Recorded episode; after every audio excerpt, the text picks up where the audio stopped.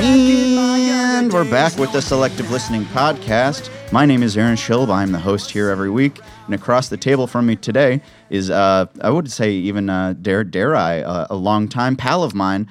Welcome to the show, Mr. Wow. John Doyle, everybody. How you doing? A, uproarious applause. no no one knows who I am, inserted but here. it's an honor to hear that you uh, call us longtime pals because I, I was hoping for that, you know. John, thanks for coming on. Yeah, of course. Welcome to uh, the the small podcast studio with the vinyl lined wall. Which I thought you did, but you said it was here. No, I did not do any of that, unfortunately. How sick would that be, though? Yeah, It's like wallpaper from the 70s. and it's, They- it's- I mean, it's literally 40s from the 70s. yeah, no, it's um, it's so cool, but at the same time, it's kind of sad if you're into vinyl because some of this stuff I wish I could take off and listen to. But Yeah, I'm there's sure a it's just- 45 of uh, Electric Light Orchestra, Evil Woman right here. that's so cool. yeah, there's a bunch of cool stuff like that. Aaron, but, uh, Aaron Neville, yep, Neville there's a Brothers whole and- bunch of cool stuff in here. Rick Springfield, but you know, it's not James Jesse's Taylor's girlfriend. down there.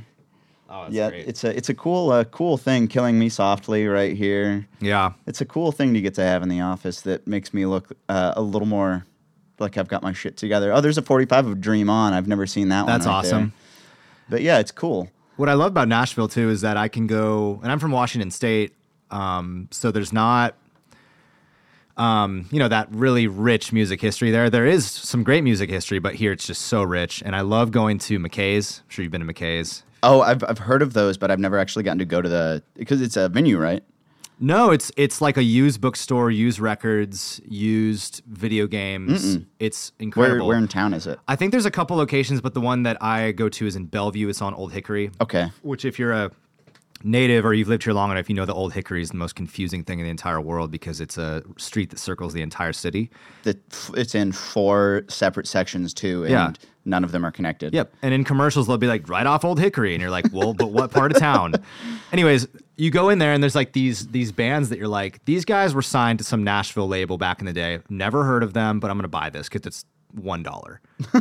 you know what I mean? I live on Sawyer Brown Road in, in Bellevue, and there was a band called Sawyer Brown. I'm like, I'm buying this. And it was just like some band that like you know, had gotten signed, I'm sure. Maybe they had some sort of success, but I had never, ever once heard of them. Yeah, so thinking of things like that is like I was talking to my dad this morning about how Wedgewood Avenue here has six different names. Did you know that? Magnolia, We- Wedgewood changes to um, Blakemore. Right. Blakemore changes to 31st. Then 31st just randomly changes to 28th, Mm-hmm. which makes, again, no sense. And then uh, 28th changes to, hold on, I'm looking at uh, Google Maps right here. It changes Oh. to Ed Temple Road, and then it changes to uh, Rosa Parks Boulevard. So it's it's the weirdest stretch of road that is all the same stretch of asphalt that has six different names. yeah. So Nashville's really not well planned. Uh, where's your dad from? My dad's from Columbia, Missouri. Is that- Technically, he was born in Otterville, Missouri, which is a one stop sign town. okay. Population And you're from- 300. You're from which town again? Columbia, which is uh, very middle of the state. Is it is that a big town or not really? It's a little big town. Okay. Uh, no, Ah. I'm kidding. It's it's got it's got about uh, I think it's like 55, 65,000. Okay. Something, something like that. no, that, yeah. that's pretty big. Let's find out together. Yeah. Population of Columbia, Missouri. Oh crap, 122,000. Where have I been? Yeah. I've been in Nashville. Never. Yeah, mind. yeah.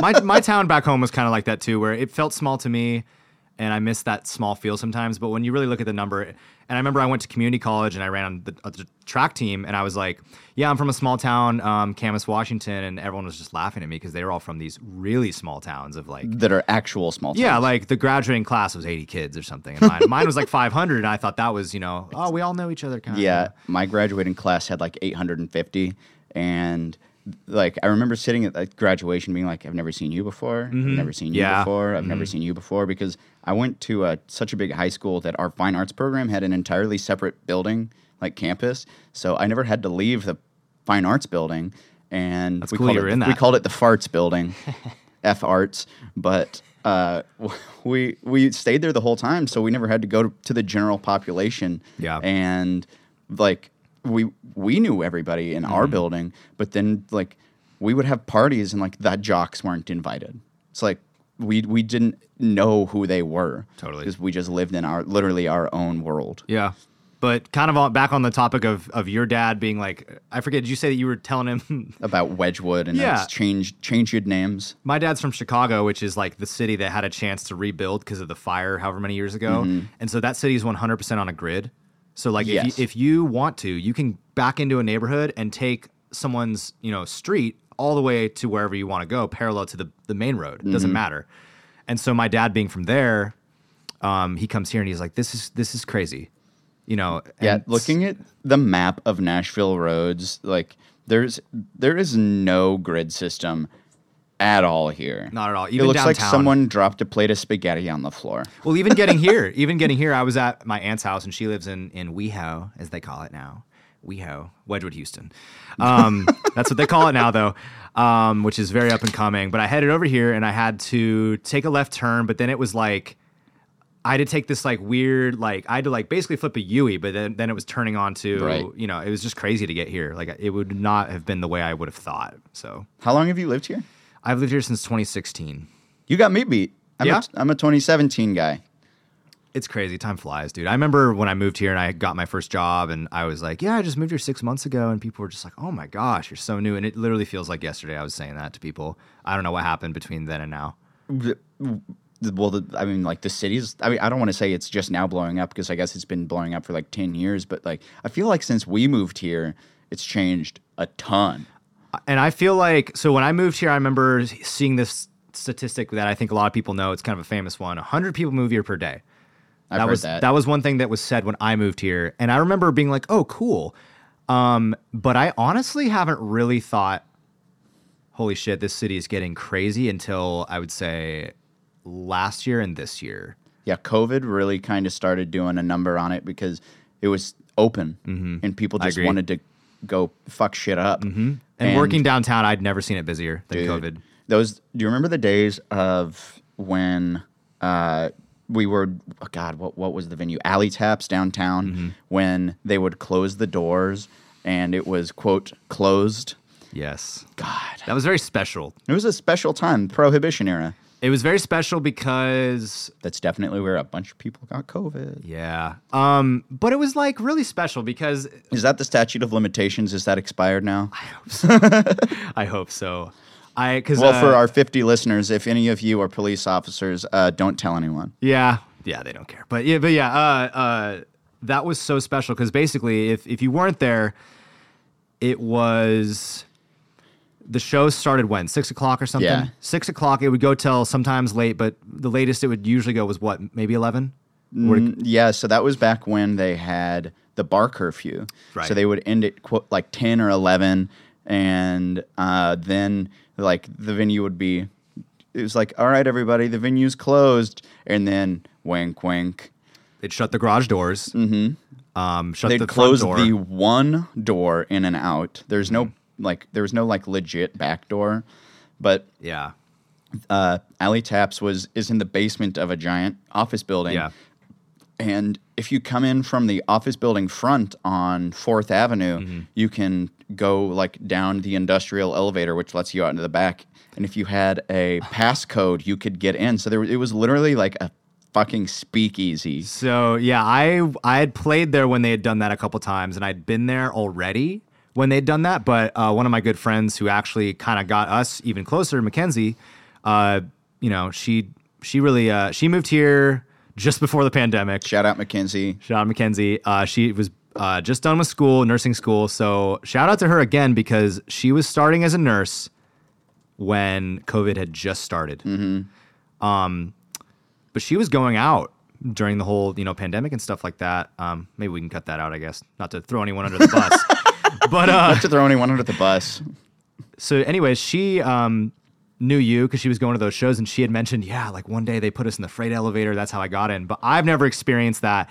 But it was that was so special to me because those shows were the first time I think I'd felt like I I would have been cool if I had died right after that, to be honest. Which sounds kind of dark and crazy, but you know, after years of playing in, in small bands and, and being in Portland, Oregon, and you know, having to they hand you a stack of tickets and say they're fifteen a piece, and try to get as many people here as you can. If you And don't then get it, ten people show up. 10 people show up because it's a Thursday night and there's nine bands on the bill, which is Yep. different than what you do. Um, because you've kind of got this like built in crowd, so it doesn't Yeah. matter how many bands are on, people shuffle in and out. Um, after years of doing that, those shows were probably the most successful I ever felt as a musician because there'd Mm-hmm. be like 200 people in there, Yeah, you know, and I was like, thank you, you know what I mean? Like, this is this is awesome. And then you maybe hand me 40 bucks, and even that's like the most successful I've ever felt. It's like, and so those are really special to me. And then on top of that, we always hire out drummers. I don't have a real band. And so one one of the times our drummer showed up and he was like, "Yo, uh, I'm gonna go ahead and just pop in when we play, and then I'm gonna leave. This is the most people I've been around since the pandemic started. No disrespect or anything, man. Wish I could stay, but like I'm super uncomfortable right now. We were just like, that's fine. I think him and our guitarist that we hired wore masks because they were just like, no, couldn't fucking do it. like they would have rather played outside or something if they could, but that just you know, Yeah, I remember like I I was all for like trying to not fuck up the problem worse with sure. with uh try, with with wearing masks and everything, but there was there was a line where like 200 people in that tiny ass bar. It's like no number of masks would have stopped the spread. Just like honestly, COVID was also one of the least of my worries of what I might catch in that bar.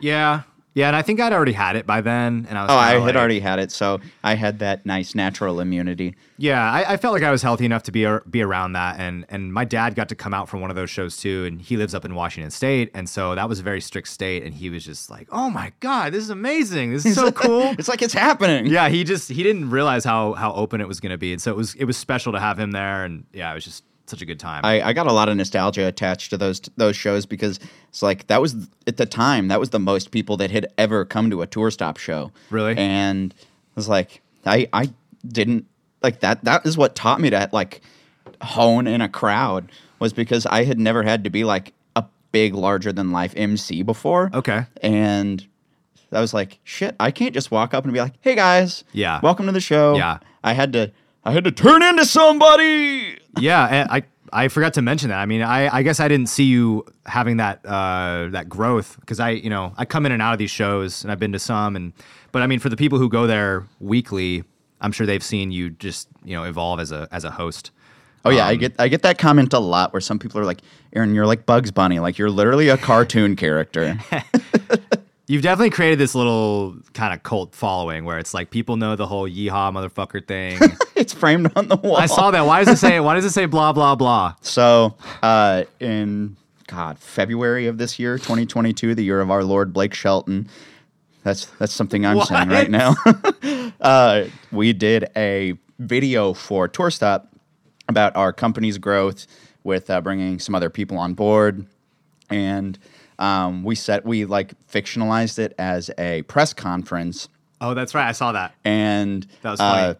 Aaron Cooper, who was our content director at the time, is no longer with us. She just hosts the podcast with Okay, me, yeah. but uh, she was She's interviewing just blowing me. up, right? Yeah, she Yeah. was she was interviewing me about like what the company was. Yeah. And I was like, We are now an integrated digital media company. She just looks at me like deadpan goes, What is that? Yeah. And uh, then she says, um, well well like what what does that mean? And I said, uh, I don't know, that's what they told me to say. And she goes, Well, how would you say it? And then it pans down to see blah blah blah, yeehaw motherfucker. And it's like that's literally all it is. It's just dumb bullshit. Oh man, that uh, brings up a good point. The reason that I met you, and I don't know if you remember this, I have zero recollection of how you and I met. so you were doing shows at Live Oak, Okay. which I don't know if whatever, uh, which was Frisky Frogs at one point, which I like. I like Oh, that name. R.I.P. Frisky Frog. I like that name better. I know it's like the exact same place, but like I just like Frisky Frogs. You know what I mean? I'd rather say, "Hey, meet me at Frisky Frogs," because that's just like stupid. Yeah, it's it's dumb. Yeah, it's just people dumb. love dumb shit. Yeah, they do. Um, so you were putting on a show there. I forget why I was there, but I worked right down the street, so I might have been there after work, or maybe I just like liked that place. I forget. And I don't think I knew that you were like the host of the show, but I knew that it was like some sort of showcase, and the bands that were playing weren't country. And I mean, some of them were, and they were Mm-hmm. That's good because I really don't like country music. which is really special. So the bands weren't country, and one of the bands was even like kind of like a band I thought would fit well with us. I forget now; it's been so long. And I immediately like went over there and was like shook your hand. I was like, "Hey, like this is cool. Uh, and then I think I got your Instagram or like you gave me your card or I don't know what what it was, but that was when I got in contact with you. And then we had a show planned um, for literally the week after everything shut down at, at Really? Live Oak. At so that Oak. would have been March of, March of 2020. Yeah. Yes, it was something like that, and I was really excited for that show because for people who don't know, um, Live Oak, or just that that location, we'll just say that location, um, it has a, a built-in crowd because it's it's touristy, and I think it's really important in Nashville to expose tourists or any crowd that'll listen to things that are good. One, good music, whether it's country or not, and things that aren't necessarily country. Um, and so that's what I saw there, and that's why I was like, I have to talk to this guy because before that, I was playing at places like uh, Springwater, which is a great historic venue, and and I was kind of grouped in with like the heavy metal, b- hardcore punk thing, and I, Right. our sound was a little bit too poppy for that, and so it was like Springwater is very hardcore. yeah, and so I was kind of like, where am I going to play? Because I really, I started thinking about, I really want to be able to play on like Demumbrian Hill. I Right. think, I think that we would do fine there. I think people would go, oh, they were cool, you know. And so like when I saw you doing that, I was like, I have to do this. Like, and then we had a show, and I think, I think, um, what is Greg's band's name? They're pop punk kind of. Oh my gosh. Oh, oh, I know who you're talking about. Friends with Mike Dunbar. Yes. Um, God, I cannot remember the name of his band. Yeah. The Danger or the the Righteous Noise. Yeah, Righteous Noise. Righteous they had Noise. something at the same time too, because he ended up dating my Mm-hmm. friend Mackenzie for a while, and we had talked about doing a show together. Anyways, so yeah, it's all kind of a big story, and I like hearing everyone's story of how they met Aaron because a lot of them are more hilarious than that. Mine's pretty tame. So I've been I'm looking at the 2020 calendar here for Live Oak, and um, it's funny looking back at some of these bands because a lot of them were pretty pretty like pop country. But then I scrolled down and I was like, okay, Sarah Sturm is like a R and B artist. Uh, then uh, God, was it was it a a fr- female fronted band or a male fronted band you saw that you were thinking of? They were 'Cause I like think, I think what you might who you might have seen was called Hard Redemption. maybe yeah, they were like a dude playing like a ES three three five. It was like red, I think, which is weird. I remember that. Um, and they were just like rock. I don't remember. They may have been a little bit like rockabilly too. I don't know, but it was. Did you see Holye? Maybe I- it's been Dude, so. he plays a three thirty, a red three thirty five. Might have been them, uh, but I just remember being like, I could fit in with these guys, and it wouldn't be weird. And as far as like what my music sounds That's like, so- that. I mean, that's my kind of music. Is like, I mean, I work with country because that's what Nashville does. and there's but good country. There's a lot of good country music here, but it's like I don't want. I don't sit in my car and drive somewhere and like, mm, let's flip on country radio. Yeah. I'm like, honestly, what I was listening to on the way over here w- was a playlist called uh, "90s Road Trip." Just like Well, still the one by Shania Twain had to have come on then. Yeah, so uh, Tour Stop is doing a show on August 13th this year called Nashville Pool Stop, Sick. and it is a 90s themed. Um, When is pool- that? it is a 90s themed pool party at the Dive Motel on August 13th. Oh my God, I wish I was ready for that. That sounds so much fun. Yeah, it's a Saturday afternoon love from noon to 90s. 6 p.m. We haven't made a formal announcement about it, Yeah. but we're going to have uh, a couple of DJs doing like 90s hits. Mm-hmm. And then we're going to have a live band doing all 90s covers. That's fun. And we're going to have like guests come up and like, I don't want to say karaoke, sing 90s songs, but like that's kind of the vibe is like, I Kinda just, like emo night where it's like the band plays, but they get to get up and sing. yeah. And it's like, I think that'd be fucking sick to just be like, all right, who wants to come sing like Shania Twain now? Exactly. Because Who wants I know to there's going to be sing? some drunk white girl after seven white claws who's And like, the sun. who's like, I want to sing. And you're like, do it, "Mm, yes." okay. All right. Let's get her another white claw and see what happens. yes. Um, yeah, I love that man. That's so cool. It's going to be a ton of fun. It's a Yeah. ton of work, like planning big shows like that, Yeah. because there's like, I have to coordinate the sponsors and the venues and the performers and then my stuff. And none of these people talk to each other. So I'm the conduit to all of it. And unfortunately for me, everyone else sucks at communicating. So I have to email people like three times to be like, hey, so can you meet with me and talk about shit? And they're like, oh, well, sure. When do you want to meet? And I'm like, go back to the email that you just responded to that says, can you meet on the 29th at 6 or something Yeah. Mm-hmm. like that. It's just like, it's just like, ugh. It's a pain in my ass. Yeah, that's awesome, man. What's the what's which band is like going to be the house band? that Clayton night? Mann, do you know him? I don't think so. Yeah, but he's a- he he's a sounds long- like he's talented. He's a he's a tour stop lifer, as I call him. That's awesome. People who've been involved for years and years and years, but he's uh, he's a Broadway guy Okay, by yeah. trade, and he does So he incredible. does lots of touring, Yeah. doing cover gigs. So his band knows a lot of this, Yeah. like '90s stuff. But he's also No like, problem. he like so he he plays the the role of like the the like honky tonk country dude, but he's uh, he's a shredder. Like he is he is a Metallica guy. those those band I, it- it's it's hard to be in Nashville sometimes because you've got one end of the thing where people are tourists and they they're like oh my god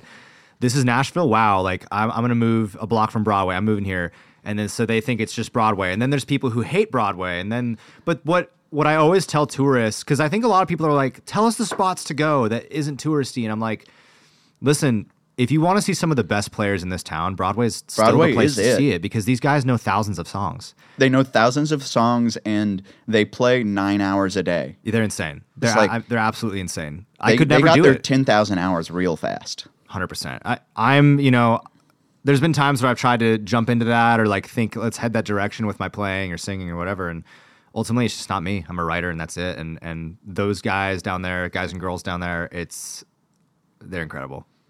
It's yeah, it's it's amazing. But it's a it's a lifestyle thing. It is. because like you you ha- you do nothing else.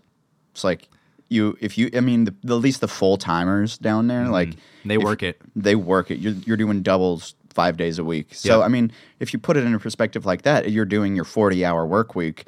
But you're doing it playing songs, which is awesome. Yeah. But then you also have to realize you're going to play chicken fried Yes.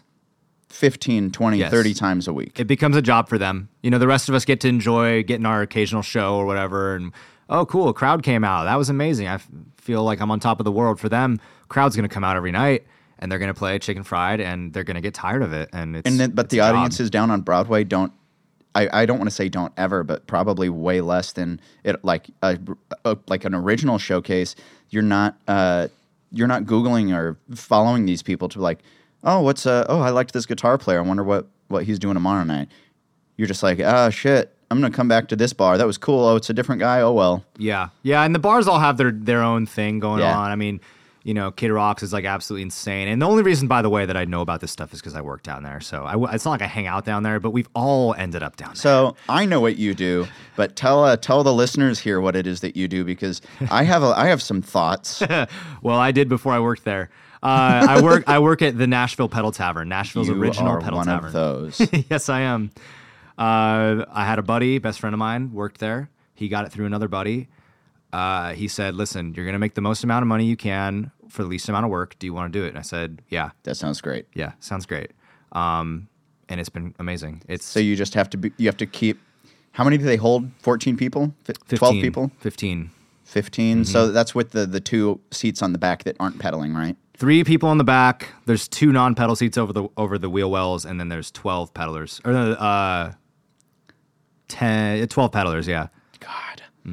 So my favorite thing is being outside and having a drink.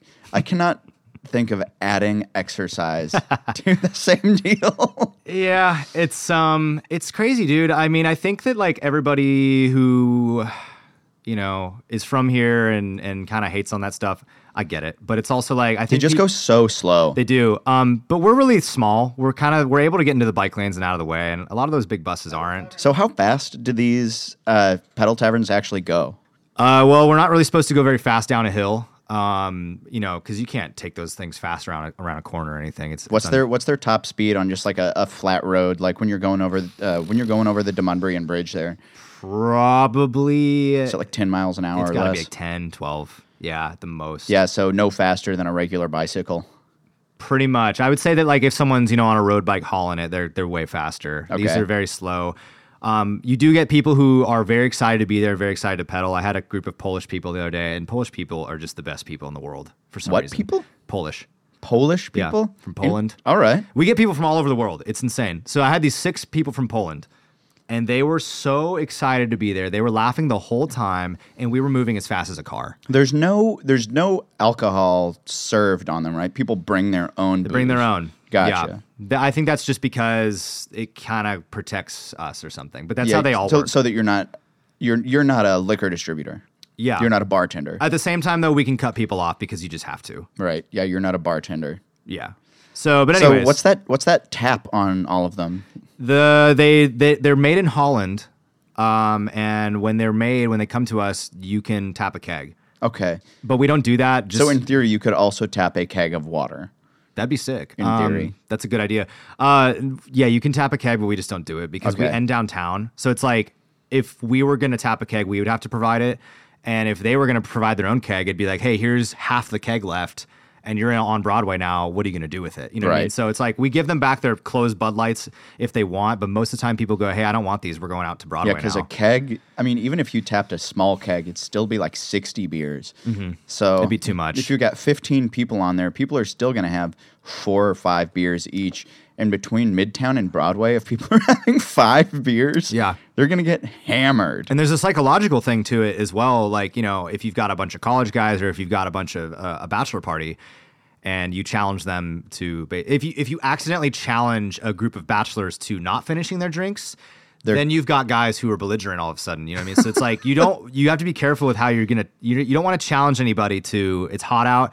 You're not going to try to challenge anybody to get too drunk. You know what I mean? So it's like, it's because very, there's people who take that challenge every day yes, downtown. yes, yes.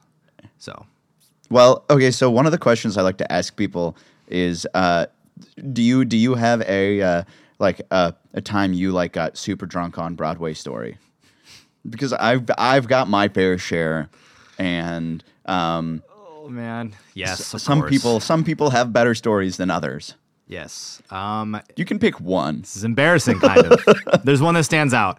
I've mostly controlled myself uh, well enough to where, you know, of course, I'll get an Uber. I'm not going to drive or anything like that. But I, uh, If I'm going to Broadway, there's no like com- alcohol unrelated. I don't want to park. no, downtown. it's like 70 bucks to park. yeah. And if I'm going to go, it's going to be a weekday. This was whatever day the pandemic started. It was, you know, what was that, March? March fifteenth. It was it was right before. Let's see, that would have been right before St. Patrick's Day, two thousand twenty. I think I'd worked the day before. Okay, and the group is really nice and they were like hey you gotta like come out with us like it'd be fun come out with us tomorrow and so you know the next day i didn't work or anything and, and our bosses you know texted us just as everyone's bosses did and said hey guys like really sorry but like uh, as of today like we're done for, two for two weeks two weeks to stop the weeks. spread Oh my God, two weeks Remember to that? flatten the curve. Happy happy uh, two year anniversary Yeah. Mm-hmm. to two weeks to flatten the curve. So, so they said, guys, we're sorry, we're done for two weeks until further notice. Um, and so, you know, we're all kind of freaking out. Everyone, everyone's freaking out. The world's freaking out. Um, but that group had invited me out, and I kind of told my roommate, I'm like, is it wrong if I go out? Because like, Yep. I, I know that there's COVID. And one of the girls was like a nurse, and I'm, you know, if someone in the medical field tells me like it's fine, then I'm, I'm just gonna be like, yep, okay, Yep. and so she was kind of like, I think it's not going to be a big deal. And so she invited me out, and my roommate drops me off at Losers downtown on 4th. they had just, you know, I got there and there was jello shots ready for me. And um, That's Broadway. yeah, and it was like this really nice group of people. They were like from Canada or something, and and uh, yeah, they bought just kept buying me shots, and they made me shotgun a beer. Like they already had it ready. You Oh know what my I mean? God. And then we ended up at Kid Rocks, and then uh, it started really going downhill there, and like I was kind of holding it together, but I think what ended up happening was. I was like drunk enough to where I thought, okay, another round of shots. Like they're gonna want this. So I did the dumb thing that you some people have a problem with when they drink, where they just money is just Money doesn't infinite. exist. Doesn't exist. I bought a round of shots for everyone that was there. I think there was like, maybe six of us, so it was like you know nine hundred dollars or something. and everybody in the group goes, "Dude, no, I'm not taking that." So I think I took three of them or something. Oh God. I think what ended up happening was, and I've done this a couple of times, I ended up just feeling so sick. I didn't like throw up or anything, but I felt so sick in the bathroom at Kid Rocks. And then I ended up just Irish exiting. Didn't even say bye to them, just Irish I exiting. do that all the time. Yeah. I did that at a show last night. Yeah. It's so nice to do it because if you don't Irish exit, you kind of have to go through the trouble of just the small talk goodbye. Uh, yeah, I got. I'm, I'm. I'm beat, man. Like I got a long day tomorrow. I, fuck that. Then you're gonna deal with the possibility of someone being like, "Oh, come on," I don't want to deal with that. you know what I mean? Yeah, Or I those like peop- to yeah. Irish exit, and see the best part about that is then that pe- nobody notices for like twenty minutes, Yeah, thirty minutes, and no then one's like- mad at you. Yeah, and they're like, "Yo, where are you?" You're like, "I left like a while ago." Yeah, yeah. so, and it was funny because Mackenzie was living with me at the time, and she had texted me earlier in the night and was like, "If you need a ride, let me know. I'll come get you." But I was like so drunk that I just got in the first taxi I saw, or maybe it was a new. No, I got into a lift. Like I think there was a lift, and I ordered Okay. it, got in. Um, and if you don't know this already, if you throw up, um, not in a lift, but out the window, and you get it on the car, that still counts. that counts. It's cheaper. It's fifty dollars, but they send you, they email you a picture of the damage. Ugh. So it's kind of a point of pride now. Not really, but like it's just so a funny trophy. because the next day I wake up and I get this email from Lyft and it's like damage, you know, is fifty dollar charge, car wash, and then they have this picture of a car with just this like smear on the outside of the. So I'm proud of myself for throwing up on the on onto the outside of the car and at least not inside because I think it's two hundred dollars if you throw up on the inside. I Um. charged a guy two hundred dollars once for dropping a hot dog with relish, mustard, and ketchup onto my back seat. Oh, you did you did Lyft for a while. I did Lyft for about three months, and that was the the last ride that I did. Yeah, guy dropped. He, he'd gotten like one of those like delicious, disgusting daddy's dogs. Yeah. And yeah, and it's just gonna be He got. He's he's like, is it cool if we bring our food in here? And I was like, yeah, sure. Oh no. And immediately he goes, bite, drop, Yeah. and it was everywhere. The real lifer Lyft drivers and, and Uber drivers have the car that's like their car for that. Mm-hmm. And you get it and everything's coated in just plastic. Like, Plastic. it- it's set for that. Yeah, I drove for Lyft for about three months. Uh, so I started doing Nashville Tour Stop full time in April or May of 2019. And um, back then I made z- uh, hard zero dollars and zero cents doing the show. And uh, I had gotten fired from my job on 12 South. So Really? I got, yeah, story time All right. but I got fired from my job on 12 South and had to make some money to pay rent. So for June, July, and August of 2019, I drove for Lyft, and like you can make a ton of money, Yeah. driving for Lyft. Like I drove during the uh, Queen and Adam Lambert concert, made like 500 bucks. Really? Yeah, because I mean, when it's surge pricing, uh, you get paid to wait in these areas, like by the arenas and stuff, and just it's like twenty five cents a minute or fifty cents a minute. You just sit there, but if there's hundred cars in front of you, you're sitting for like a long time. So you get maybe a twenty five dollar bonus on top of your drive plus the tip. So each ride ends up paying out like seventy five bucks or something. Wow. So you do five or six of those, you just keep going and queuing for the line to get 75,000 people out of downtown. Right. Unless one of them uh, requests a ride to like Memphis and you Mm-hmm. have no choice. Did you have is do you have any stories of that? Uh-uh. Where someone's like, yeah, Clarksville, and you're like, oh Oh, wait, yes. Okay, so I did have one of those. It was, so I lived in East Nashville at the time when I was doing that, and I got a, uh, a request for a ride in um, Madison or some or Hendersonville. In Hendersonville, which for those of you who don't live here is uh, like 25 ish minutes drive north of town. So I got a pickup from there to drop off at Arlington Vineyards. that's so far. Do you know where that is? Yeah, I've been there. I don't know, like, I can't picture it, but it's like that's Arlington far. from Vineyards Hendersonville is to there. in Arlington, Tennessee, which is super far away Yes. from Nashville. So it was like a 90 minute drive. Was that one of the worst days of your life? It was one of the worst. I, I, it was the only ride I did the whole day because it took two and a half hours. So I picked these people up in Hendersonville, drove them to the vineyard, picked up a ride from the vineyard back, and dropped them off downtown. And uh, when Lyft is busy, they auto queue your next ride. They like they don't let you accept it or deny it. So uh, I auto queued it and just didn't pick it up. I was just like, what happens if you do that? uh, you you get like a mark on your account that Okay. says like you you lose like your driver star rating. And I was just like, I don't fucking care. Yeah. it's just like I drove for two and a half hours and made eighteen dollars. Like it was dumb. Mm-hmm. That like it sucks. hardly covered my gas, which back then was only two dollars a gallon. Yeah. but Also, R.I.P. Yeah. I've had some interesting Lyft deals too, where like uh, I was with my cousin once and she lives, she used to live in Hillsborough Village and I live in Bellevue. And they drove her home, they dropped her off. And I was like, dude, I have cash. Can you please drive me to Bellevue? Uh, Like, what do you want?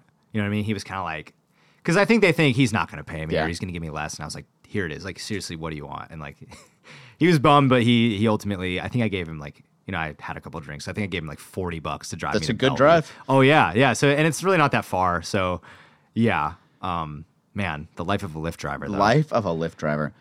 Well, here, let's take a quick commercial break. We'll come right back with the Selective Listening Podcast.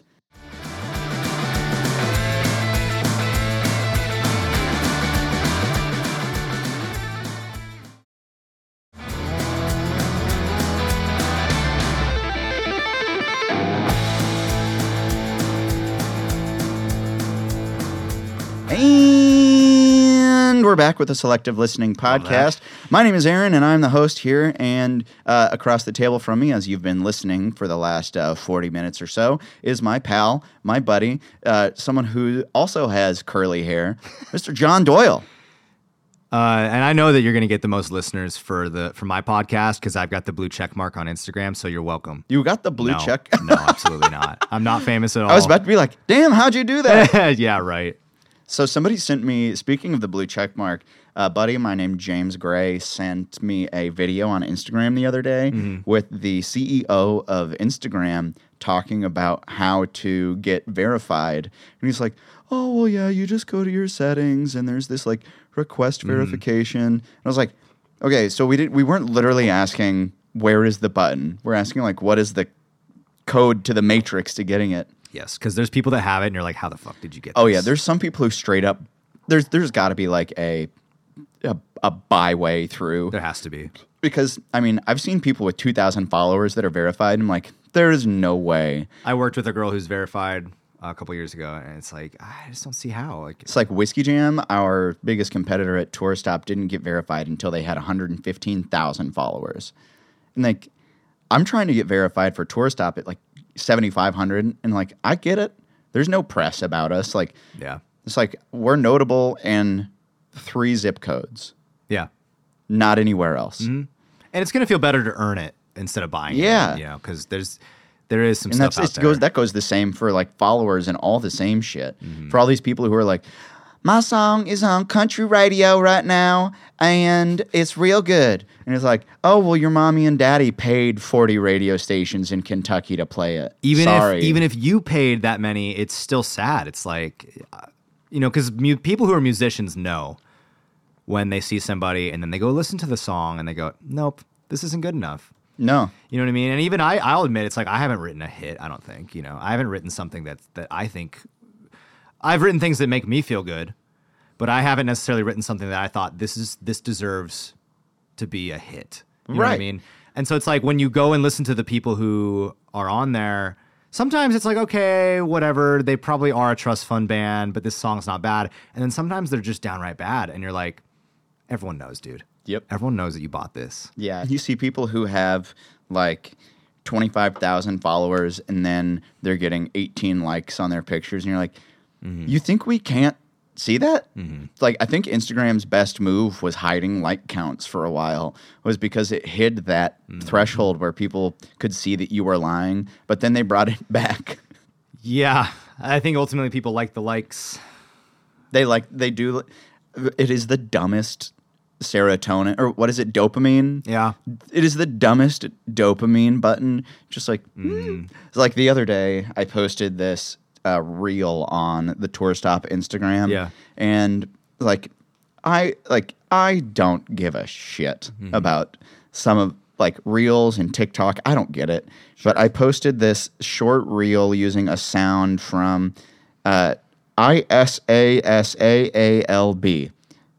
Who knows what that means or what that is? Not me. but it was I took uh, six or seven like live iPhone photos, just the the Harry Potter motion ones, and put those into a reel template, and the reel got eighty five hundred views and five hundred likes, and immediately I was like, it took me six seconds to make this, and I didn't try at all, and then some of the stuff that I've put hundreds of dollars into creating gets seen by 30 people, Yes. which is proof that like s- investing shit tons of money into something might see no return. It just has to be lightning in a bottle or luck or Literally. the time. Um, I'll never have it figured out, honestly. If I ever have some large amount of success, success it's going to be from luck or I'm going to hire somebody who knows what the fuck they're doing. So what what would success be for for John Doyle? Because I, I like when I first moved here, I like everyone wants to come here and be like a fucking rock star. Yes. But my first like big like I made it goal was paying my rent with money I made from music. That's And I- awesome. I, remember the first time I did that and I was like, I fucking made it, Dad. Yeah. I did it. Yeah, I mean, as you get older, things get more realistic. Um, you know, when I moved here, I was 23, and I'm 28 now. And I think when I moved here, it was like, let's go there and make it. Um, and then I, I'm trying to think of when that sort of like became more realistic. Probably like around the pandemic time, it was just like, I'm just gonna write songs that I really like, and like I said, my my goal, I think my goal before we played with you was if I could fill up a venue like downtown, because it's obviously not all me, but if I could play to like a sold out crowd, that would be not where I say I'm done. 'cause I'm giving up now because I've made it, but like that to me was like just that's just so great. And Where then you look out into the audience and you can't see the end of the people and you're just Yeah. like, damn. or people are kind of like into it, you know. Yeah. Um, you know, I, I can't claim to be the band that the most people were into that night or any of the nights I played, but it's like to have people kind of jumping or like being like, "Oh, that was a cool sound. You guys are cool," you know. That to me was like, "Oh man, like I made it." And then I had um early on before I moved here, I was part of some sort of publishing company, and we had a couple songs on Teen Mom on MTV. Did you really? Yeah. we had a couple songs on Teen Mom. I think we got some songs um, bought for like training videos for employees. Okay. and stuff like that. It was just in the background because we were like super pop punk. So it was very like, you know, fitting for employee training and just stuff like that. Oh my God. And I think I made like 400 bucks from BMI one time. And I was kind of. Doesn't that make you feel like a fucking rock star when you get paid to do shit? Yeah, and at the time that was like hundred dollars short of my rent because this Right. was this was so many years ago that R- Nashville was still kind of cheap. So yeah, I felt like I made it. Um, it would be nice to be, it'd just be nice to be making money off of it. But if I never do, that's fine. If I, as long as I'm alive, I'll be making songs that make me feel good. You know what I mean? So So right now I am looking through the 2021 calendar from um, Alley Taps, Mm-hmm. and let's see if I can't find the the show. Oh, so the show you played, we did Was- two. you did okay. So you did two. The one I see here first is um, on April 22nd. You played. So you played the basement on June 23rd. And okay, let's go back all the way to the top. So your first one that you did was February 11th. Where was that at?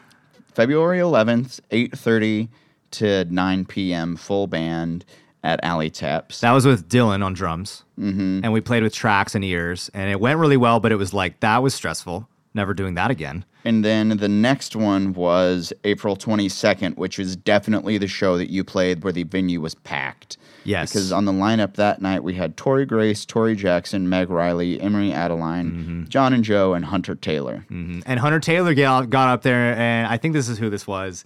And he was like, "Out in the country, past the city limit sign." He did like That he, was like, his first song. yeah, Yeah. yeah. And God, dude, people went insane. And I was like, "That's cool." You know, this guy's this guy. A great way to close the show. It was kind of like, "Hey, we're drunk enough. Let's go. Let's do. Yeah. Let's have this guy get up there and just be."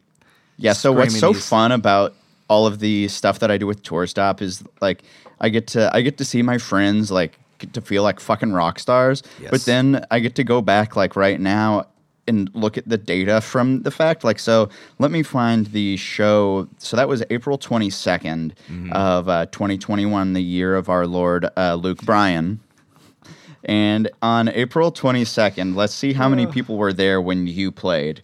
When you played at Alley Taps that night, there were 123 people watching that show. I hand counted them all. And that that bar's capacity is 83. Yeah. So it was packed. Yeah. And it was an honor because the first time we played, that was also a good one. I think there was maybe 100. And my dad was there. And then that time we played, um, Joe's parents were there. Nice. And it was just cool. Like, I don't know. To me, it, it really felt like we were just making it. You know what I mean? Yeah, the first night you played there on the 11th, there were 105. Yeah, yeah, yeah. Man, what? it's so funny because people, people, you're like, I remember there being like 100 people there, and I could literally go back and be like, this is exactly how many people were there. Because I think you came up and go, and you sort of did this like I think both times you came up and was like, I, I'm trying to describe the the sort of attitude you had. It was like, you're welcome, but in like a cool way. Like you weren't like being a dick. You were just like, hey, so yeah, there's 150 people here, man. So uh, It's like a whole lot of fucking people. Yeah. Because back then, I was also impressed that there were 100 people watching. But what was so cool about Alley Taps, and, and actually, um, let's see, you're doing shows at um, uh, Tin Roof now. Mm-hmm. What I think is so cool, and what I think is awesome about what you're doing, is that these are places that people who are not from here stumble into. And especially a place like Alley Taps and even the upstairs at Tin Roof, people are going to go in and be like, oh, like, cool. We f-. And then remember last night when we found that place, it was like the second floor and there was like bands playing and like they were doing originals and like, you know what I mean? Like people, People kind of want to hear that stuff. I remember seeing like it wasn't like a bachelorette party or anything, but I remember seeing like one night there was like four girls in the front row, and I could just tell they were tourists, and it was like, hey, that's cool. I'm glad you guys found this place, you know. So and same with Live Oak, it was the same way. It was like there's just Every now and then, tourists find these original music bubbles, Mm-hmm. and they they have a I I don't want to say a better experience, but they do. It's because they get to have fucking fun Mm-hmm. because they've seen something that's that, that they haven't seen before. and I love it too when people come here and and go, "Th- those guys sounded like. You know, whatever they sounded like uh, Bruce Springsteen. Or so. I thought Asheville was all country. You know, and no, I mean, there's tons of different types of music here. The basement, I will say, one of my favorite places, but that place is a little harder to get that sort of built-in crowd. Yeah, the Although basement you've- is a hard. It, it's a destination venue. But you figured it out. It seems like the best shows I've played have been there with you, and then one with Ren Richards, wh- which was on uh, Damn right. Mm-hmm. her own thing. And dude, people showed up, and I was, and I remember I was bummed because my my bandmate had moved away at that point, so I was playing a show as John and Joe, but Joe wasn't there. But there And was no uh, there was no Joe. there was no Joe, and we, it was a great show. I just ended up- John and Uh, and I kind of like planned on not saying anything, but you know, I'm kind of one of those people. I get up there and I don't know what I'm going to say. As soon as I'm Right. on stage, I more or less black out. so I got up there. Hey, we're John and Joe, but Joe's not here because he moved away and blah blah. It's not weird though. We're still cool, you know. Um, just, because as soon as like the duo breaks up, people are like, yeah, you "Was guys everything cool? Okay, Yeah, It- It's like it's like you it's like you get divorced. Yeah. You're- and people are like, so do we have to like take sides? you're You're right. like- yeah, yeah. you're like no. but Like, then we're you're like, no buddies." one knows us. I'm not going to like. I announce my official departure of John and Joe. You know, uh, So the the, the band broke up. Are you gonna do solo stuff now? It was that show that made me realize, um, and a couple different musicians from around town that made me realize, in a in a humbling way, you're not that big. Just rebrand the band. That's cool. And and because I was playing that show after he had moved away, and we played a great show. It sounded great. I hired some great guns because it's like Nashville, dude. You hire people who come in, they've done their homework, they maybe rehearsed the night before, maybe. But when we played with Dylan, dude, we didn't do a rehearsal with him. He came Mm-hmm. you in and not? just played. Yeah, and that was insane. That's to me. also the level of talent in this town. Is you just send people the songs and they just fucking know how to play them. But it's just that anxiety. Oh, Of course, I, I would appreciate one rehearsal, but it's fine. It's like he clicks in for the first song. Here we go. Yep. Here we fucking go, dude. And it worked. And it worked. But um, uh, that show was good. And I remember just kind of looking out there, seeing people smiling that it weren't my friends, going, these, these are good songs. And I was like, I'm just going to rebrand the band. So that's what I'm working on. That's cool. Working on it slow because I've got a job and you know a girlfriend and I've got other things going on. But I'm Being still, a grown up fucking hurts it does hurt. because you have to go be a grown up and pay your bills, but you're also like, I want to be 22 again and Mm-hmm. go play at a rock band. Mm, so I'm going to rebrand it eventually. I've got a show in October. I'm giving myself time. Where's that going to be at? It's uh, what's that thing called? Um, Pop Rocks. Pop Rock, yeah, with uh, John Patty. Yep. Shout out John Patty Pop Rocks. Yeah, he just emailed and asked for pictures and band names, and I was like, shit, I should probably get my whole band name and new photos going before I. Where where's the show? Do you know? I believe it's at. Um, Because he does them Cobra. At, the Cobra, yeah, he does them at a bunch of those East Nashville spots. Uh Uh-huh. huh. He did them at a couple of like songwriter venues, and the vibe was just not right because he's. I mean, pop rock unfortunately does not work in Yeehaw Country Bar. yes, but that's what I love about you is you can kind of sneak it in. I, I sneak it in. But when you sneak it in, it works. Like w- you know, w- we are not e, country. You know what I mean? Like uh, everything we've done has been pop rock. Even like Meg Riley, um, you know, as rocking as she is, I feel Yeah. like she can kind of pull, she can almost be She like, plays that hummingbird. yeah, and people are just like, oh, I think that was country, you know, even though it isn't.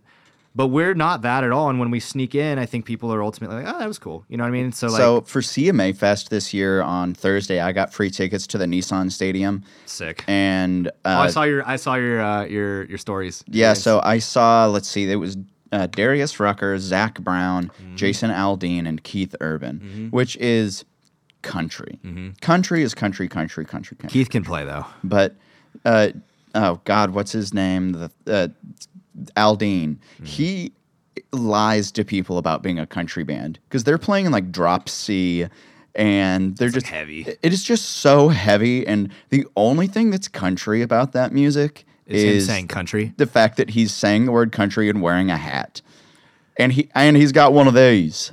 Yeah. That's about it Yeah. but like everything he sings about is like country but like it's like it's like saying nickelback is a country band it's the same music Yeah. What I think is weird, and maybe you can uh, speak on this, is how some of the artists from the 80s and the 70s, if they were to come out with those songs today, when they were considered very rock, it would be almost people would think this is country.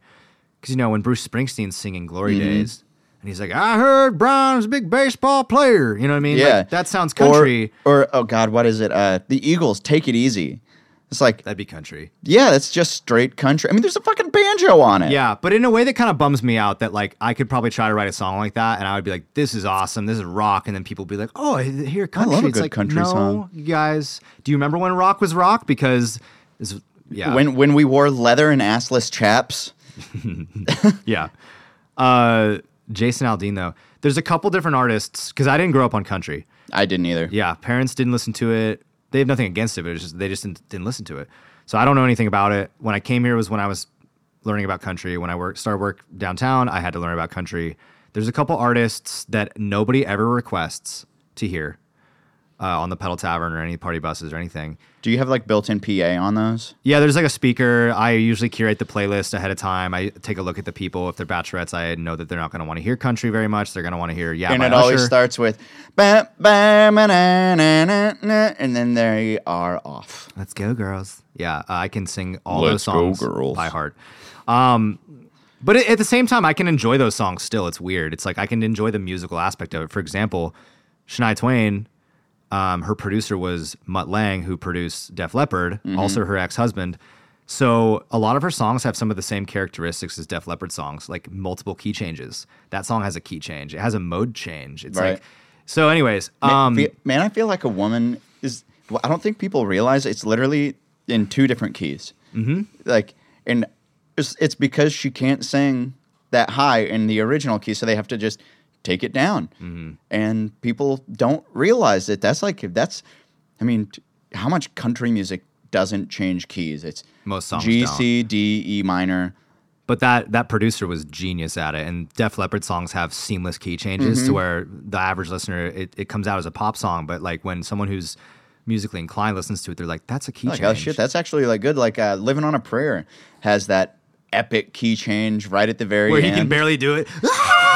Oh! yeah, his, fa- his voice is like starting to break up. Yeah, yeah, that's funny. i wish i could sing that high yeah, I attempt it. 'cause- everything about both of us doesn't say like Yeah. rock singer because everything about our voices is like Mm-hmm. Low. we got them nice baritone low. country voices I could probably be an okay country artist, but I just it's not in my blood to write those songs. i've i didn't grow up riding tractors None of them did either. i've never baled hay None of them did either. It's like I've never I've never owned cowboy boots, and it's like that's again. It's like uh, have you heard the Bo Burnham country song? Yes. It's and like a one of beer or whatever, yeah. my one of my favorite lines in that whole things is you're writing songs about riding tractors from the comfort of a private jet. I'm like that's that's just that is exactly what country music is now. Yeah. Which it's like you don't want to say, no, you can't say that if you're if you want to be country. So I'm not gonna like, you know, be mad at those people, but at the same time, it's yeah, it's a bummer. Um But a good song's a good song. I mean, uh, If someone likes it and someone buys it, that's really all it- dollars to donuts. That's what fucking matters. yeah, there's some that like literally irritate me, but I don't mind Luke Combs and you know other artists like Luke's that. comb. Luke's Combs. she doesn't need. Uh, but what was I? I, am working on a parody of uh, "Beer Never Broke My Heart" right now, and I haven't figured out what I want the hook to be. to but me, alcohol has always been what actually gets my heartbreak started.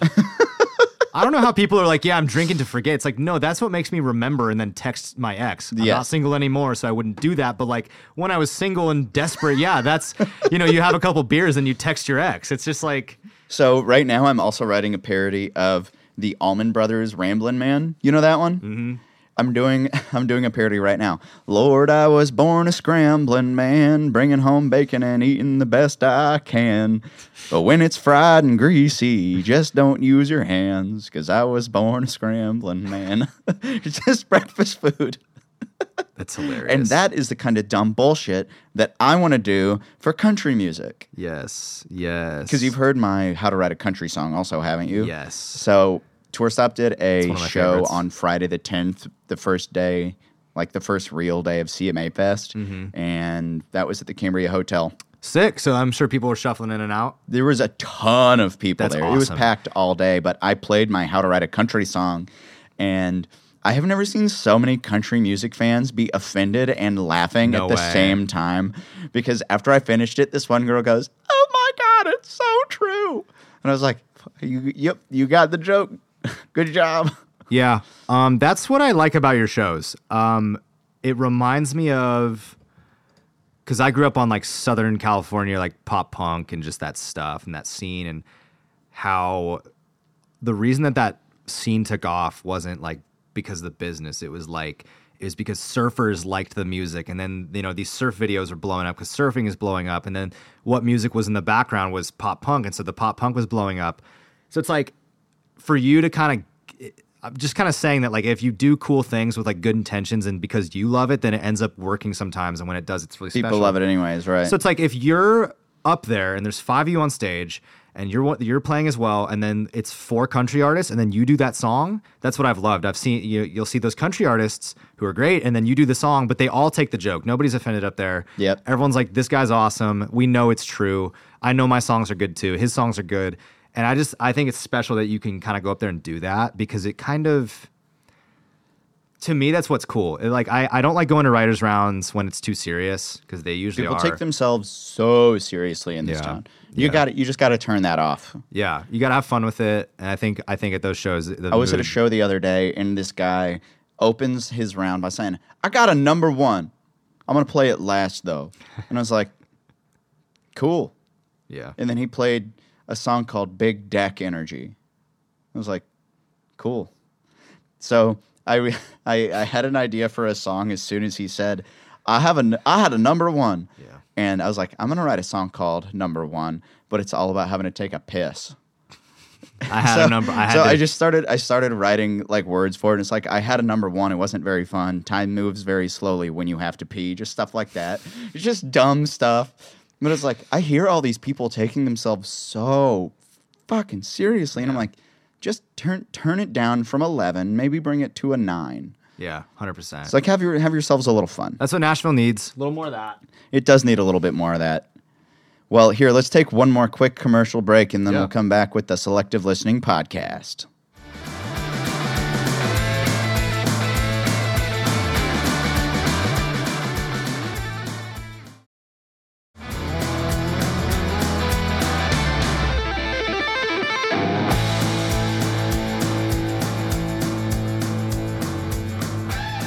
And we're back with the Selective Listening Podcast.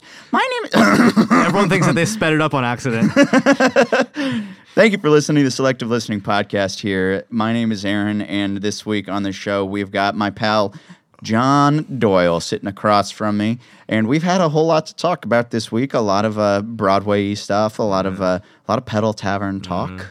And uh, we're gonna we're gonna hit the the only pointed question of the show every week. We always save this for the very end, but uh, I like to give people the opportunity to tell our listeners what they should listen to. So, John, Yeah. give us a skinny. What do you think? What do you think the listeners this week should be listening to? Um, man, I- I just think always go back to the greats for my, in my opinion. Um, I think I don't know if everyone else feels like this, but to me, I've I've never been the coolest up on the latest uh, artists guy ever. Me So- neither. So, I've always been very jealous of the people that are like always know they know about the cool bands. And they put in it. They're always like, "Oh, this this whole album is amazing." Dude, so I felt for the first time like really out of touch with like who was playing Bonnaroo this year because I looked at the lineup and I was like, the shit okay, out of so these people. let's see. The uh, Thursday lineup was let's oh here today the, the 18th. the right, lineup is Tool, heard of Tool, Sure. Flume, Never heard. of them. 21 Savage. I guess I've heard of them or him. Or Okay, so her. I know Billy Strings because I'm Asheville. amazing player. Suicide Boys, Porter Robinson, Mark Rebelit, oh, Churches. Mark Rebelit. Is I know amazing. Churches. Ch- Traverches is one of my favorite bands, actually. Chris Lake, Toby Nvinge, Mount Joy, All Time Low. I met All Time Low. Mm-hmm. Nora and Pure, Slow Thigh, Black Tiger Sex Machine, Ash, said this guy, Pigeons playing ping pong. Like, band names are getting worse. Yeah, because also. everything's taken. Here's why band names are getting worse. For example, I'm trying to rebrand my band. I- I Do think, not name your band uh, Femi Cootie and the Positive Force. Hootie and the Blowfish. Too close to that. it's too close to Hootie and the Blowfish. What's actually cool is a friend of mine is playing Bonnaroo tonight. She's her name's on the poster. Her name's Brie Kennedy. She's Oh. a Nashville girl. That's amazing. Yeah, she played tour stop uh, September of 2021. Wow. Yeah, Good for playing her. Bonnaroo now. Yeah, that's awesome. Blow up. Yeah. So yeah. so you're you going back to the greats? Are you talking about like uh, like 70s 80s rockers? Yeah. Mm-hmm. My guy, you're in good company. Yeah. Here. So who who who are we listening to? So always Tom Petty, always. Um, there's kind of to me, there's like this class of of for me, Tom Petty is grouped in with the same group as Bruce Springsteen, John Mellencamp, and Heartland American, like Yeah. Heartland American rock and roll. Yeah, and I I find Tom Petty to be the most down to earth and best writer of all those guys. I do like some Bruce, but I think he's overhyped compared to Tom Petty. Tom Petty is just Bruce without the E Street Band is just Bruce. Yeah, I do like some Bruce too. I mean, I, I've always got "Hungry Heart" kind of in my rotation. I love that song. Um, right now, I've got. Uh, I always have "Don't Do Me Like That" by Tom Petty. Uh, Have you, ever seen the Tom Petty documentary on yeah, it's Netflix? like it's like It's ten like four hours Yeah, long. yeah. I remember we started it, me and my friend, and, and we ended up having to like get one of our you have friends to to, bring watch us it food. in, in different uh, in different sections because you're like, God, I didn't realize we were getting into like a whole night. We did it all the way through. did you really? And we had our friend, we like literally called our friend. I think we paid Wow. her some money. Can you please bring us food? We're trying to like make it through this, you know. So yeah, Tom Petty, uh, you know, all that stuff, all that old stuff. Um, then there's some kind of like Brit pop stuff. I really like the English beat. Uh, it's four. That Tom Petty documentary, Running Down a Dream, is four hours and nineteen minutes long. yeah. But That it's is so just- worth it. It's not like, oh guys, amazing. It's amazing. It's not like shit, really. You couldn't have edited out some And see, stuff. with a documentary that long, you can really get into like what actually happened with the band. There's a lot more just than they're just. Mm-hmm. And- oh well, Tom was mad. And yeah Mm-hmm. we're better Ye- now. yeah and i and i love nashville for for that sort of for the reason of i've got a friend close friend of mine who would every year go to the beach with stan lynch who is the drummer Nice. from tom petty and it was i think it was sort of famously known that tom and him were kind of always at odds and i Okay. think he ended up i don't know if tom kicked him out of the band but whatever happened and he just wasn't their drummer anymore um, but I just love Nashville because it's like, yeah, Justin Timberlake's Christmas cards on my fridge. you know what I mean? My my dad worked at w- you know whatever record label growing Right. up. The people who are locals here, and it's The like, Mm-hmm. girl who works at the front desk at our office here, named Caroline, her dad was a uh, touring player with Elvis Costello, so cool. and love him. I didn't, I didn't think anything of that until Caroline started bringing me Elvis Costello's like swag. She's like, I was at my, I was at Elvis's house this weekend, and just she just like has his stuff. And uh, after I had my ear surgery, she had Elvis Costello send me a "Get Better Soon" video. Oh, he's and he's Yeah, so, so, he's sweet, like, too.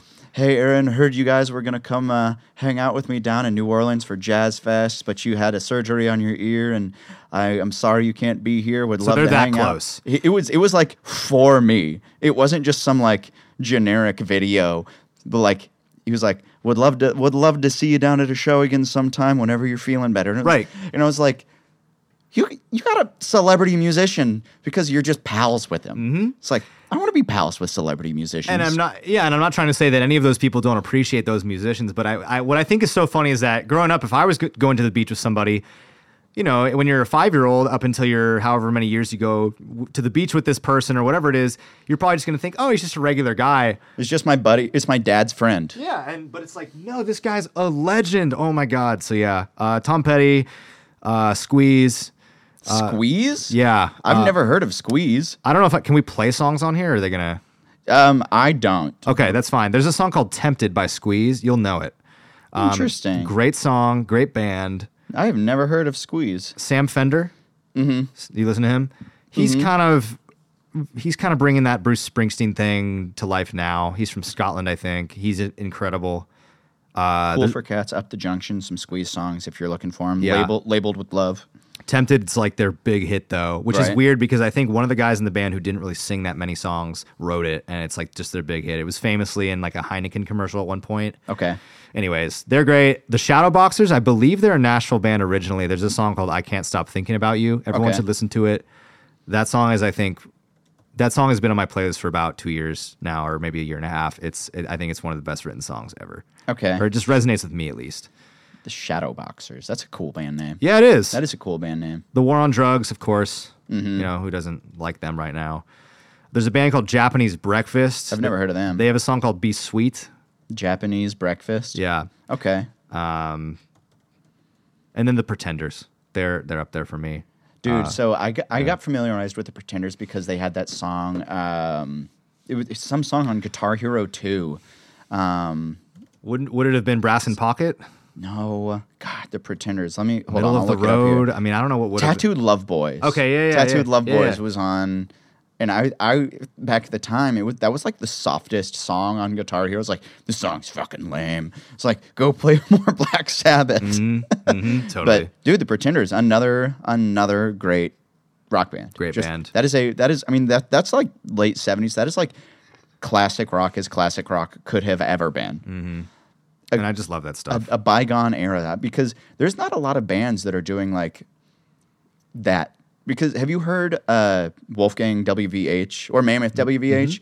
So that's like that's very rock, but it's super heavy rock. is. And there's I don't feel like there's just a lot of bands who are just doing like rock 1.0 these yeah, days. I I've been trying to, and it's difficult because I came from pop punk. Mm-hmm. If I want to write, if I want to write a pop punk song, it's easy, and Right. and it's just I think for maybe one because it's an easy genre to write for, but two because that's my, in my DNA. I grew up playing nothing but Nirvana, Blink One Eighty Two, Green Day, all those bands on guitar, and so that's just in my DNA. But when I want to write the stuff I'm working on now, and like some John and Joe so- songs tried to carry that torch of Pretenders, Tom Petty. I need kinda- to get you to come to that '90s show that I'm doing in gonna be August, there. and you can come do uh, American Idiot, or no, shoot, not American Idiot, a basket case or something. I would love to. Do you have the time? I would love to. That'd be A fucking fun. time. to listen to me I'd whine. love to. That'd be fun. Love Green Day. Um, always been more of a Blink fan myself, but uh, I did a parody of all the small things from the perspective of Santa. it's all the small Christmas things. What? Here, hold on. I'll read the I'll read the words for it here. Um, I wrote this song with Coley Kohler, a friend of mine who I do all of my uh, Cool my name. funny songs with, and let's see. Hold on. All the small Christmas things is right here. So it's all the small things I bring with me on my night shift. My li- or so it says naughty or nice. My list check twice. oh, so it's like actually from Santa's perspective. All the small things I bring with me, naughty or nice, on my list I check twice. Each year I go red suit and red nose, watching, waiting, but you'll never see me. Say it ain't snow. I will still go. Keep your lights on. I'm in your ho ho ho ho ho ho ho ho home. Hey, thank you for keeping it alive for the children. That's nice. Then and then this verse two is late night North Pole works tough. She knows there's milk and cookies by the stairs. Surprises let me know she cares. Thank you for that. Wow. Yeah, I do. I love doing uh, Christmas parody songs. So I've got a, I've got a whole like if when I do writers rounds around Christmas time, I just do all my funny Christmas songs. I love that you do that. I it- I mean people All the rest Oh, love- of us take ourselves too seriously, and then you do that, and it's amazing. it brings it back down to earth. I did a, a parody of Shania Twain's "Man I Love Band Santa" called "Man I Love Band Santa," and uh, it's a ho ho ho. My name is Santa. And it's just so stupid. It's, It's like so dumb. like people are like mad at you, like for it's like They they're they're mad that they're laughing. yeah, yeah. but That's the the best one that I've done, uh, I I never practiced playing, and I just winged it once, and it's the twelve drinks of Christmas. Oh. On the first drink of Christmas, my cooler gave to me a Budweiser in a koozie.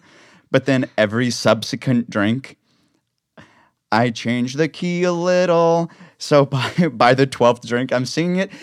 Twelve pack of truly, eleven cups of water. And then I do. you're, the and you're mi- playing that live, I did that live. so you're talented enough to just change the key of something and go Yes. with it. Wow. Okay. I'm not. and then I did a magical thirteenth day, and it says, "In God, now I really must pee." And then I, ru- I and then I literally drop my guitar and just leave the room and run off stage and go to the bathroom. what a what a performance that is. It's it's a must whole, it's be. performance art. That's all it is.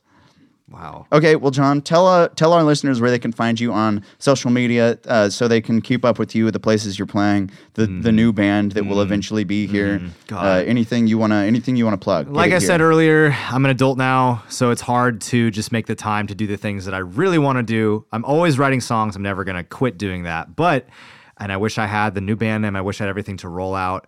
But if you guys can just follow John and Joe at Instagram, uh, that's what the name still is. Um, until I have my new brand uh, launched, it's going to be the same music. It's going to be everything's the same, just a new band name. Um, so at the moment, it's John and Joe. John Joe Music, if you can't find that. Um, but I think we're, I think it's just at John and Joe on Instagram. yes, it is. Yeah. Um, yeah. So that'll be where you guys can find stuff. Right now, it's just one post kind of talking about how uh, the band's co- sort of in a changing period right now.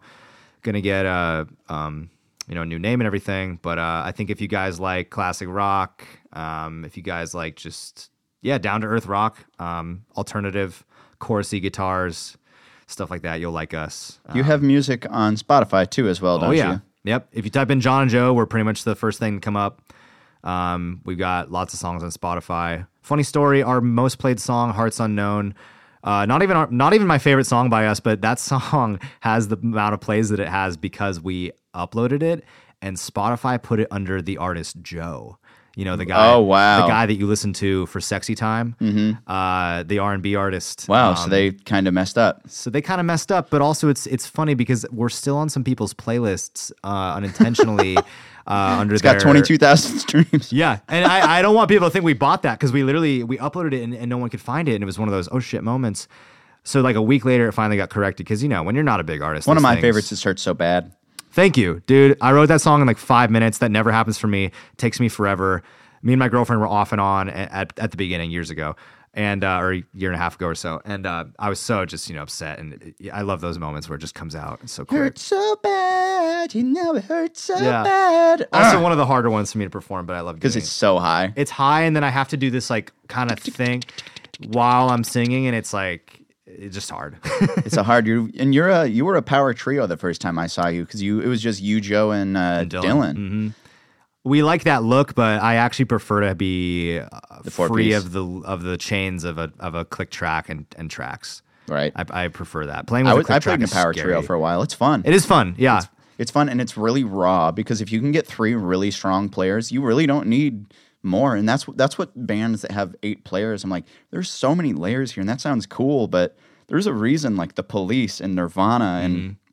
Green Day. Green Day, Mm-hmm. all these other incredible bands have made it is because they're just all so proficient and Totally. they're so loud. Well, and the, and like the way that people write songs now is just so different. I mean, not everyone writes songs this way, but I certainly do. Especially now that I'm pretty much solo, most of us sit at the computer and we do what's best for the song.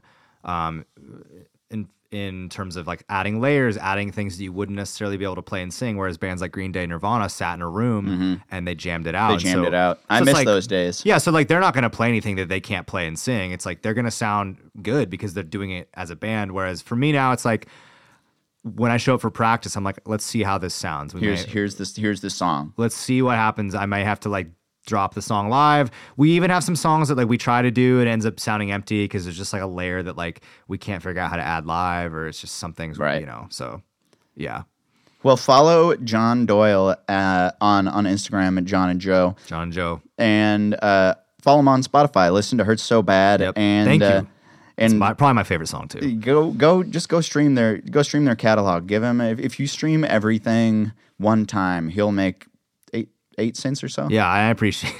it. I'll go, Go and get a stream everything gumball. a thousand times so he can go uh, buy like Cookout or McDonald's on the way. yeah. Well, uh, thank you for listening to this week's episode. You can follow us at Selective Listening Pod on Instagram. You can follow me at The Aaron Shilb across platforms. We'll be back here next week with another fun interview with uh, guest TBD. Why would I give it away? You'll find out when you see it pop up on your feed here. But please share it on your social medias. Tell your friends.